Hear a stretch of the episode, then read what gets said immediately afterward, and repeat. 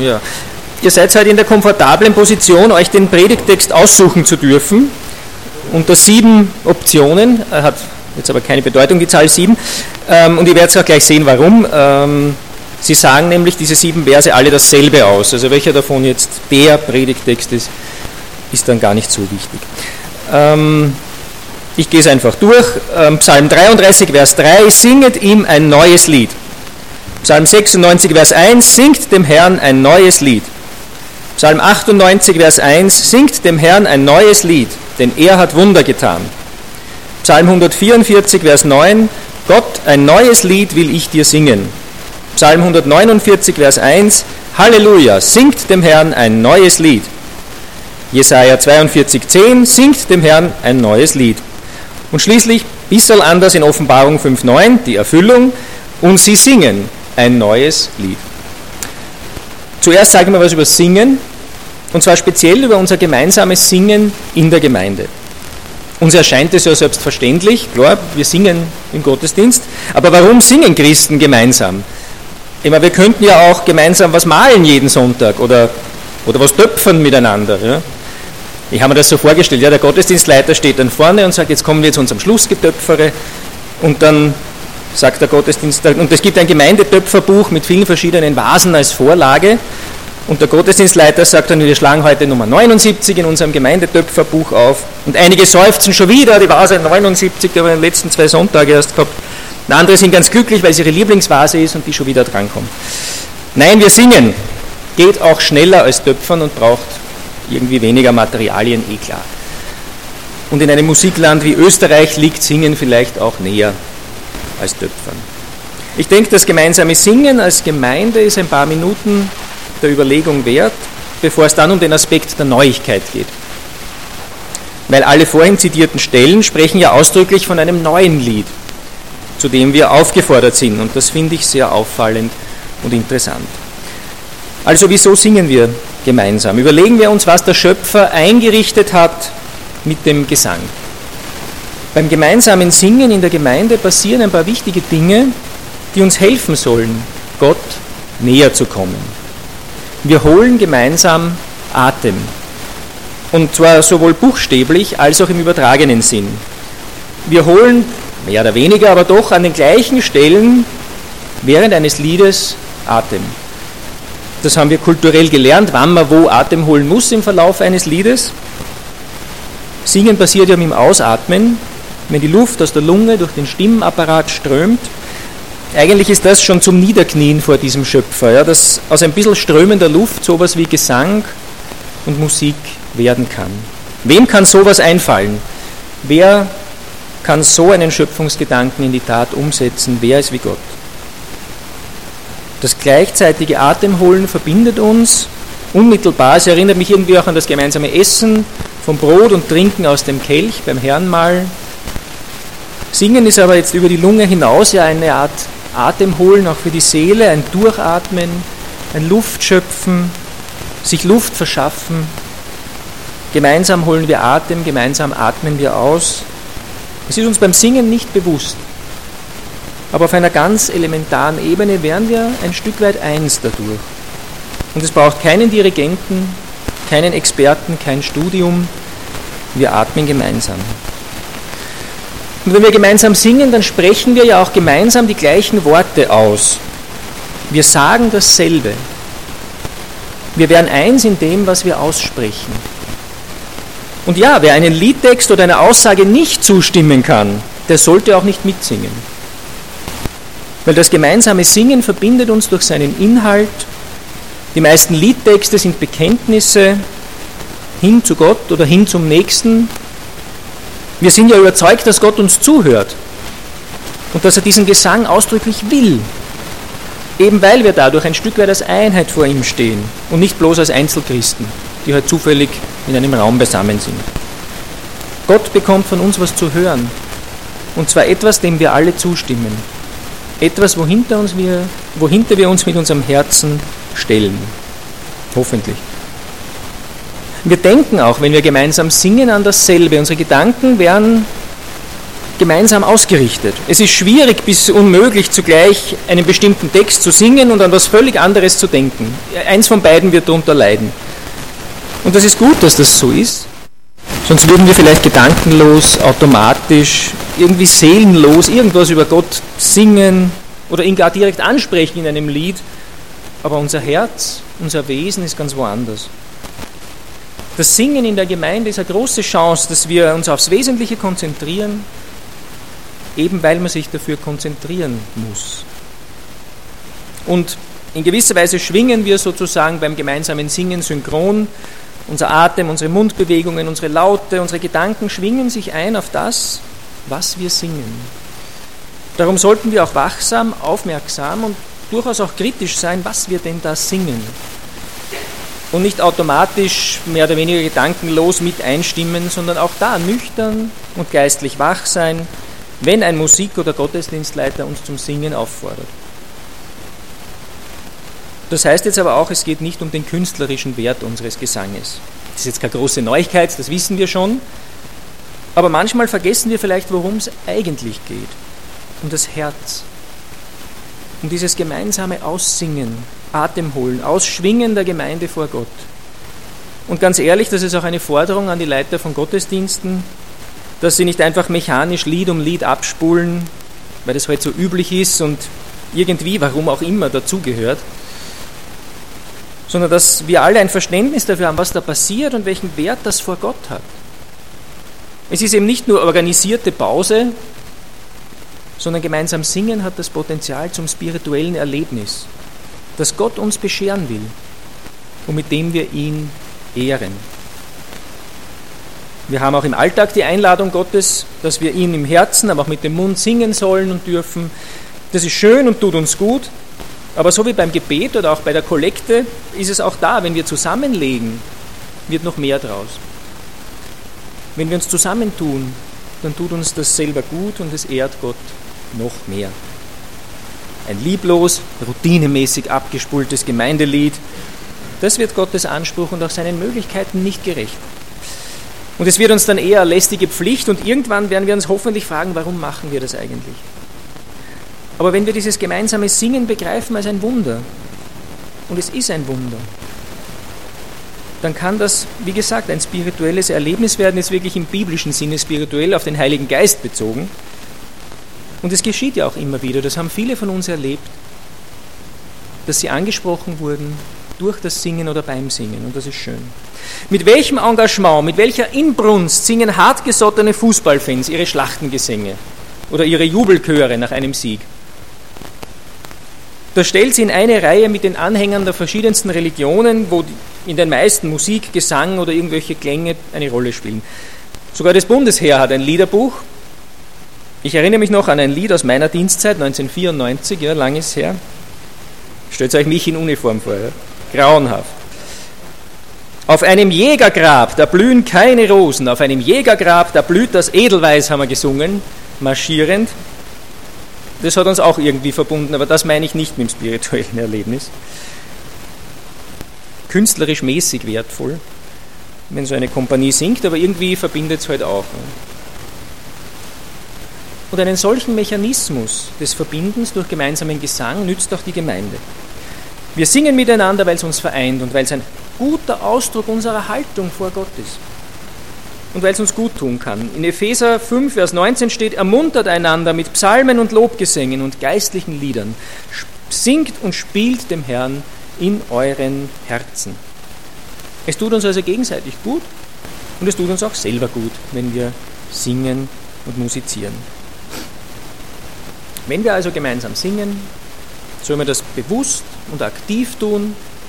Es ehrt Gott weniger, wenn wir halt einen Pflichtpunkt im Gottesdienst abhaken und vor allem, wenn wir Worte mitlallen, ohne nachzudenken. Dann ist ehrlicher und auch besser zu schweigen und die Zeit für Gebet zu nutzen. Und Gott kann uns binnen Sekunden wieder ganz ausrichten auf das Lob, wenn wir uns nur ihm öffnen und bereit sind für seinen wohltuenden Zuspruch. Unser Singen zu Gott hin soll also was ausdrücken. Natürlich zuerst den Textinhalt, den wir singen. Das ist dabei dasselbe wie beim Beten und zu Gott hin singen ist ja Gebet. Wir sprechen ja ihn an, wir tun es halt auf verschiedenen Tonhöhen statt auf einer, wie sonst. Mit unserem Singen sagen wir Gott was ganz Bestimmtes auf inhaltlicher Ebene, indem wir ein Lied anstimmen, so wie wir es gerade gemacht haben. Da einigen wir uns, ohne dass wir uns darüber reden oder abstimmen müssen, wir einigen uns auf eine gemeinsame Aussage zu Gott hin. Jeder, der sich einklingt und mitsingt, spricht mit in dieser Anrufung Gottes. Manchmal ist es ein Lobgesang, manchmal sind es Bitten, manchmal auch Klagen oder Fragen, je nach Liedtext. Aber es ist ein gemeinsames Erscheinen und Reden vor Gott.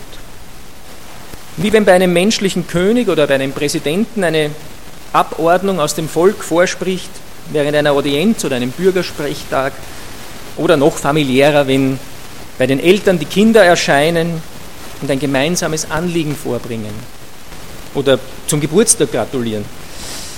So erscheinen wir gemeinsam vor Gott, wenn wir singen als seine Kinder die sich auf einen Inhalt geeinigt haben, den sie ihm bringen wollen. Das ist ein wesentlicher Sinn unseres Gemeindegesangs. Und neben dem reinen Text drückt das ja noch viel mehr aus. Dass wir singen und nicht bloß gemeinsam sprechen oder einen Text rezitieren, das sagt auch unser ganzes Herz, unsere Emotionen, unsere Kunstfertigkeit, unsere Kreativität, unser ganzes Menschsein ist mit dabei. Auch die Vögel zwitschern irgendwie zu Gottes Ehre und die Wahlgesänge im Ozean preisen auch den Schöpfer. Aber nur wir Menschen spüren beim Singen immer wieder Regungen im Herzen. Es greift uns emotional an. Wenn die Gemeinde singt, dann sing doch einmal bewusst nicht mit. Bitte nicht alle auf einmal ja, das Experiment machen, aber hör mal zu und lass dich im Herz ergreifen. Hör deinen Geschwistern zu beim Singen. Das ist was Schönes. Nicht, weil es künstlerisch so wertvoll ist, das auch manchmal. Aber was passiert da? Menschen, die ihr Herz Gott zuneigen, die sich nach ihm ausstrecken, singen mit Menschen, die erlebt haben, wie Gott sie aus Tiefen geholt hat. Menschen, die eine gewisse Erkenntnis von Gottes Liebe haben, singen gemeinsam mit Menschen, die gerade nicht wissen, wie es weitergehen soll. Junge und Alte, sowohl nach Lebensjahren als auch nach Glaubensjahren, vereinen sich in dem, was sie Gott sagen. Frohe und Enttäuschte, Gebildete und Einfache, Zweifler und Überzeugte, sie sind beisammen in dem, was sie jetzt denken und was sie Gott sagen wollen. Und das ist schön. Darum ist es aber eben wichtig, dass ich sicher sein kann, jeder andere, der mitsingt, ist bewusst und freiwillig auch dabei. Dann weiß ich, da geht es ehrlich zu. Hier wird gemeint, was gesagt und gesungen wird.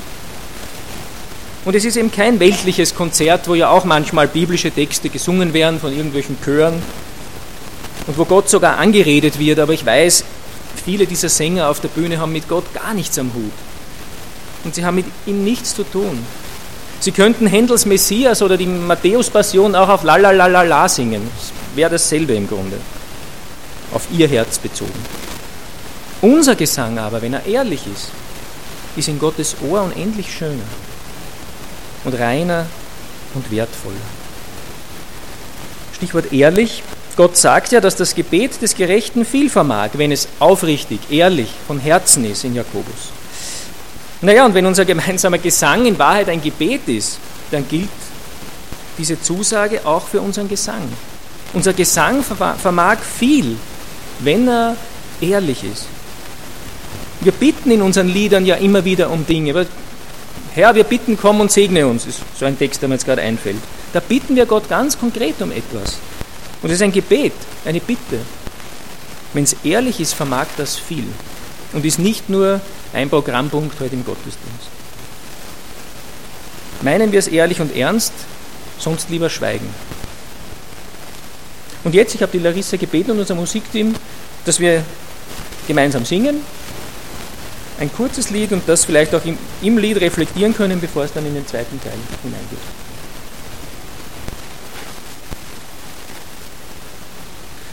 Jetzt komme ich noch zum Aspekt des Neuen.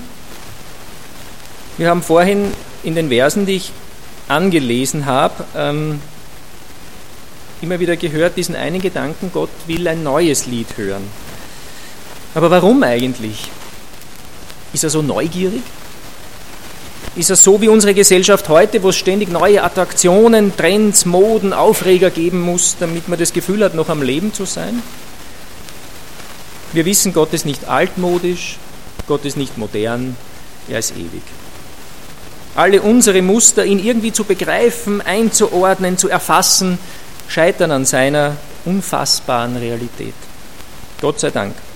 Es ist herrlich, Gott nicht zu verstehen, nicht zu begreifen, nicht erfassen zu können. Es ist eine seiner großartigsten Eigenschaften.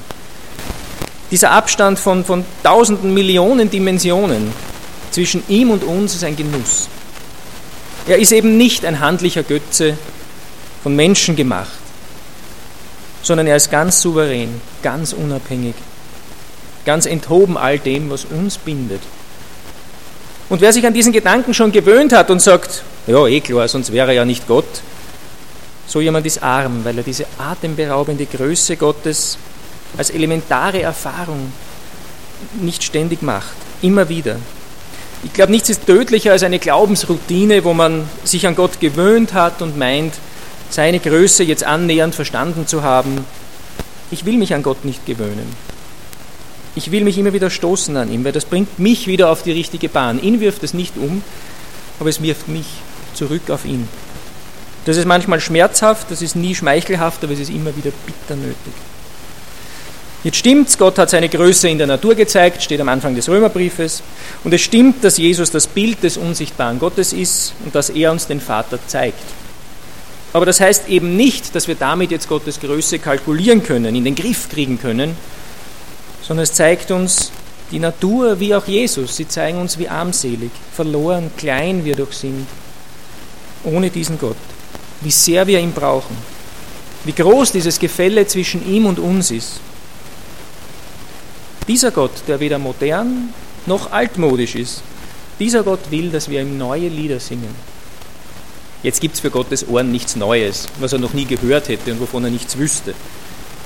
Es geht also nicht um eine Neugier Gottes, sondern es muss um was anderes gehen mit diesem Wunsch, ja diesem Gebot, neue Lieder zu singen. Und ich denke, es geht auch hier wieder ums Herz und um die Liebe. Der israelische Autor Ephraim Kishon schreibt in einer Geschichte von einem Ehepaar, das sich jedes Jahr zu Weihnachten beschenkt. Und er, der Mann in dieser Ehe, der bekommt jedes Jahr eine zauberhafte Stehlampe. Und im Laufe der Jahre ist die Wohnung schon hinreichend durch zauberhafte Stehlampen erleuchtet. Sodass sich die Frage stellt, was schenken wir uns heuer? Ein Geschenk ist idealerweise etwas, was von Herzen kommt. Und etwas, was etwas über die Liebe zueinander aussagen kann eine Belanglosigkeit, eine Gedankenlosigkeit als Geschenk, nicht sehr liebevoll. Ja? Das ist dann mehr eine Pflichtübung, eine 16. zauberhafte Stehlampe sozusagen. Wenn der Mann zu der Frau sagt, jetzt schenk mir endlich einmal was anderes, was Neues, dann ist das ein Wunsch nach Abwechslung. Und es ist vielleicht auch der Wunsch, aus einer Routine, aus einer Erstarrung aufzubrechen und mal zu spüren, liebst du mich? Was bin ich dir wert? Wenn sich Paare im Laufe der Zeit nur mehr die gleichen Floskeln, Phrasen, Sätze und Zitate und Erinnerungen an früher zu sagen haben, dann ist die Beziehung irgendwie erstarrt. Es gibt keine neuen Erfahrungen mehr, man bezieht sich nur mehr auf das, was halt war.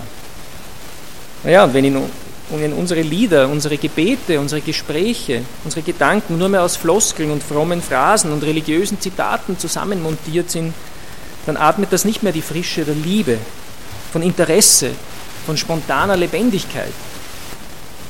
Und damit will ich auch gleich vom Thema Singen zum Thema Leben umschwenken. Weil es geht nicht darum, dass wir halt jeden Sonntag im Gottesdienst ein bisher unbekanntes Lied singen und uns denken, na da muss Gott jetzt aber zufrieden sein, weil es ist ja wirklich neu. Ne? Es geht um mehr, aber mit dem Singen fängt es vielleicht an. Weil wenn das gemeinsame Singen wirklich ein spirituelles Erlebnis ist, wenn das wirklich Ausdruck unserer Liebe und Leidenschaft für den Gott ist, der selber sagt, ich mache alles neu, dann können wir uns doch immer wieder aufraffen aus der Bequemlichkeit, aus der Trägheit hinein in eine muntere Neugier und auch Experimentierfreude und das nicht nur beim Singen.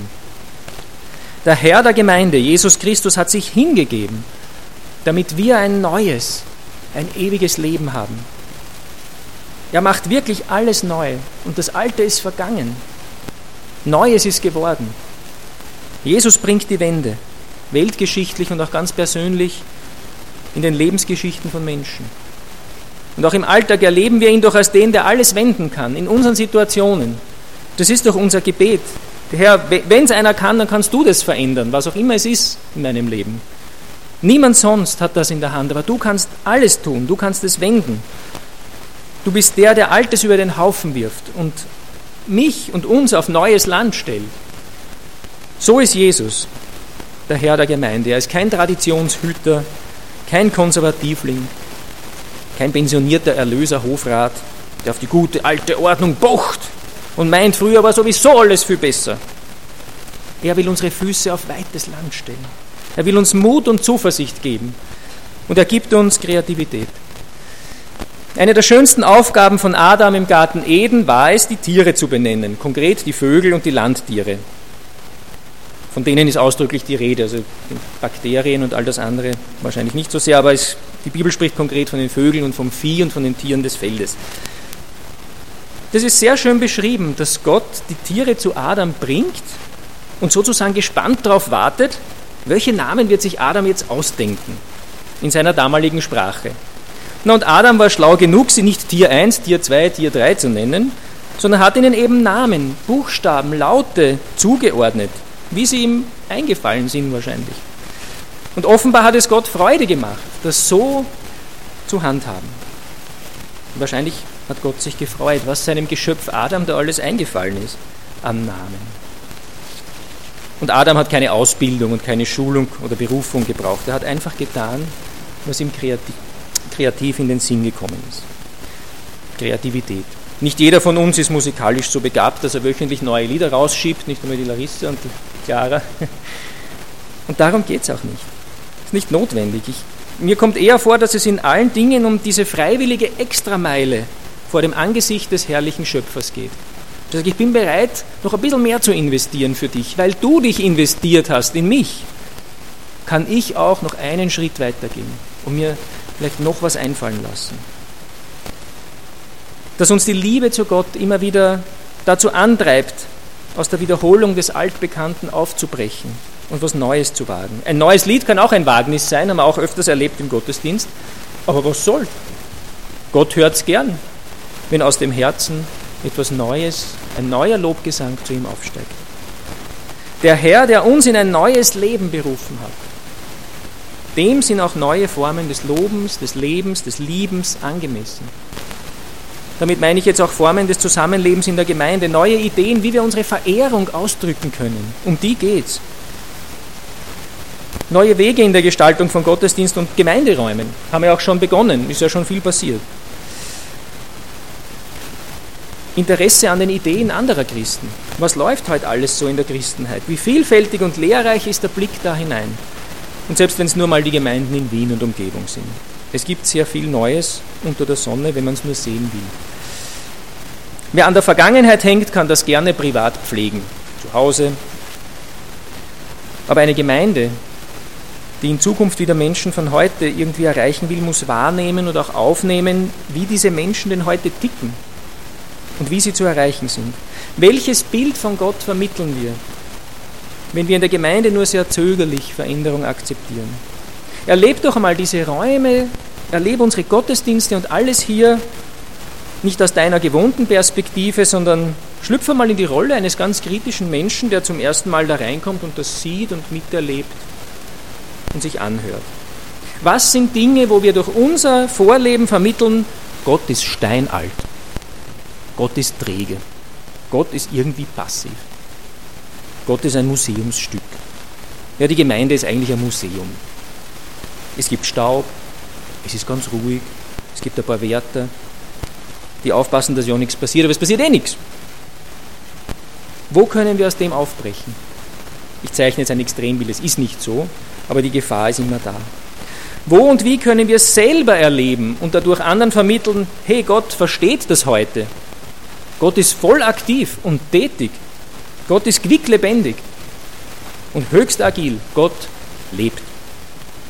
Wie können wir einander und anderen Menschen vermitteln, Gott lebt wirklich?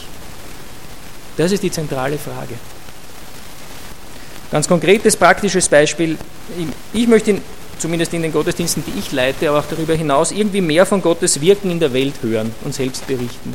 Ich finde das ganz wichtig. Der letzte Gottesdienst mit Martin Landmesser im November war für mich ein Schlüsselerlebnis. Die Berichte aus der Welt, was Gott tut, sind, das beste, sind die beste Evangelisation, ist die beste Predigt.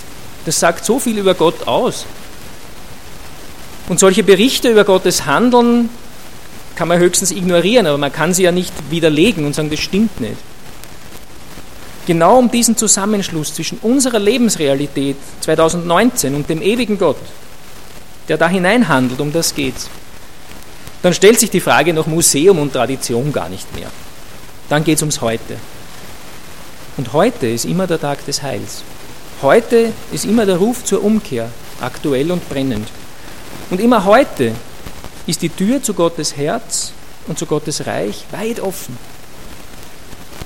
Ich finde, solche Berichte über Gottes tagesaktuelles Handeln gehören in jeden Gottesdienst hinein. Die weltlichen Medien sparen das natürlich völlig aus. Ich werde mir überlegen, wie ich die Gottesdienstleiter darin unterstützen kann, dass solche Elemente da sind für den Gottesdienst und man sie nur nehmen muss. Ich weiß noch nicht genau, wie ich das mache, aber bei dem habe ich schon. Schauen wir mal. Das ist dann im übertragenen Sinn auch schon sowas wie ein neues Lied. Oder mehr noch. Solche ermutigenden Berichte darüber, dass Gott heute lebt und handelt. Unter uns und in der Welt draußen. Das kann uns so begeistern, dass wir uns auch überlegen, was können wir für Gott in Bewegung setzen? Wie können wir ihm im übertragenen Sinn neue Lieder singen, die anzeigen, dass unsere geistliche Lebensflamme noch glüht? Ich will in einem solchen geistlichen Glühen leben und nicht in einem dämmerigen Gemeindemuseum, wo das Zwielicht schräg durch die stumpfen Scheiben fällt und die Staubflocken tanzen sacht und sinken zu Boden und niemand hindert sie daran. Da will ich nicht leben. Wer lebt schon gern im Museum? Ich will im Glühen leben. Und es liegt auch nicht an mir oder an uns, das zu bewirken. Das können wir nicht. Aber Gott fragt uns schon, was wollt ihr eigentlich? Traditionspflege, weil früher alles so gut war, was es nicht war. Ein dämmeriges Gemeindemuseum, wo man im Grunde am Sonntag um 10 Uhr schon weiß, was um 11.30 Uhr sein wird. Ein gutbürgerliches Zucht- und Ordnunggehege, wo alle Leidenschaften abgemildert und relativiert werden. So wie bei Zootieren, Tieren, die gar nicht mehr wissen, wie es in der Wildnis draußen zugeht und es ist Wildnis um uns herum. Und wir müssen wissen, wie es da zugeht. Was wollt ihr? Vielleicht Gemeinde als Abenteuer, wo Gott noch das Recht und die Macht hat, mich auf den Kopf zu stellen, von einer Sekunde auf die andere, mich durchzubeuteln, weil er sich mit meiner persönlichen Bequemlichkeit und Trägheit, und da meine ich jetzt wirklich mich, nicht und nicht abfinden will. Und warum nicht? Weil die Liebe nicht bequem und träge ist. Weder die Liebe zu Gott noch die Liebe zum Nächsten. Was wollt ihr? Vielleicht eine saftige Gemeinde, die lebt, die stille Töne ebenso kennt wie laute Jubelrufe, wie wir gesungen haben. Eine großzügige Gemeinde. Ah, wie liebe ich dieses Wort in den letzten Wochen und Monaten. Großzügig miteinander im Umgang, großzügig beim Verzeihen, großzügig beim Geben, großzügig beim Lieben und beim Verwöhnen. Verwöhnen wir einander doch in der Gemeinde. Manchmal waschen wir uns vielleicht eher den Kopf. Kann auch sehr angenehm sein beim Friseur, kann auch manchmal verwöhnen, die Kopfmassage, aber das ist da nicht gemeint. Aber überleg mal, wo könnte ich jemanden verwöhnen? Im guten Sinn, ja. Jemanden großzügig was Gutes tun, ohne Berechnung. Weil so ist Jesus. Er ist das Vorbild auch darin. Die Liebe treibt neue Lieder, neue Gedanken, neue Ideen aus uns heraus. Und weil Gott das weiß, gebietet er es auch. Seid so. Wenn wir uns ihm unterstellen, dann werden daraus segensvolle Impulse für uns alle. Und ich möchte schließen mit dieser einen zentralen Zukunfts- und Überlebensfrage unserer und jeder Gemeinde. Wie können wir einander und anderen Menschen vermitteln, Gott lebt wirklich? Das stimmt wirklich, was wir da behaupten. Wir sind, na wir, ich, bin manchmal so in einer Routine drinnen, dass ich, ja klar, Gott ist da, ja, eh, ne, kann ja nicht anders sein. Aber was hat das für Folgen für mich? Manchmal null in meinem Verhalten. Da möchte ich raus. Und dieses Vermitteln, hey, Gott lebt wirklich und das ist Realität. Das ist die erste und nobelste Aufgabe, die wir haben. Weil erst wenn ein Mensch erfahren, glaubwürdig erfahren hat, dass Gott lebt, dann wird er mal bereit sein, über Sünde und Buße und Vergebung nachzudenken. Was soll ich über Sünde nachdenken, wenn Gott sowieso mausetot ist? Wer soll mich zur Verantwortung ziehen? Und wenn nicht einmal die Gemeinde als seine Propagandaabteilung mir das glaubwürdig vermitteln kann, dann kann er nicht leben. Wenn wir wie tot und erstarrt wirken, dann sagt das ganz elementar aus, Gott ist auch tot. Wenn wir aber leben, wenn wir geistlich leben und glühen, dann sagt das aus, dass auch Gott lebt und sozusagen glüht. Martin Luther hat gesagt, Gott ist wie ein glühender Backofen voller Liebe, also ist das gar nicht so vermessen, wenn ich sage, Gott glüht. Ja, und darum, ganz ehrlich, bin ich auch manchmal lieber ein Glühwürmchen als ein Schaf auf Gottes weiter Weide.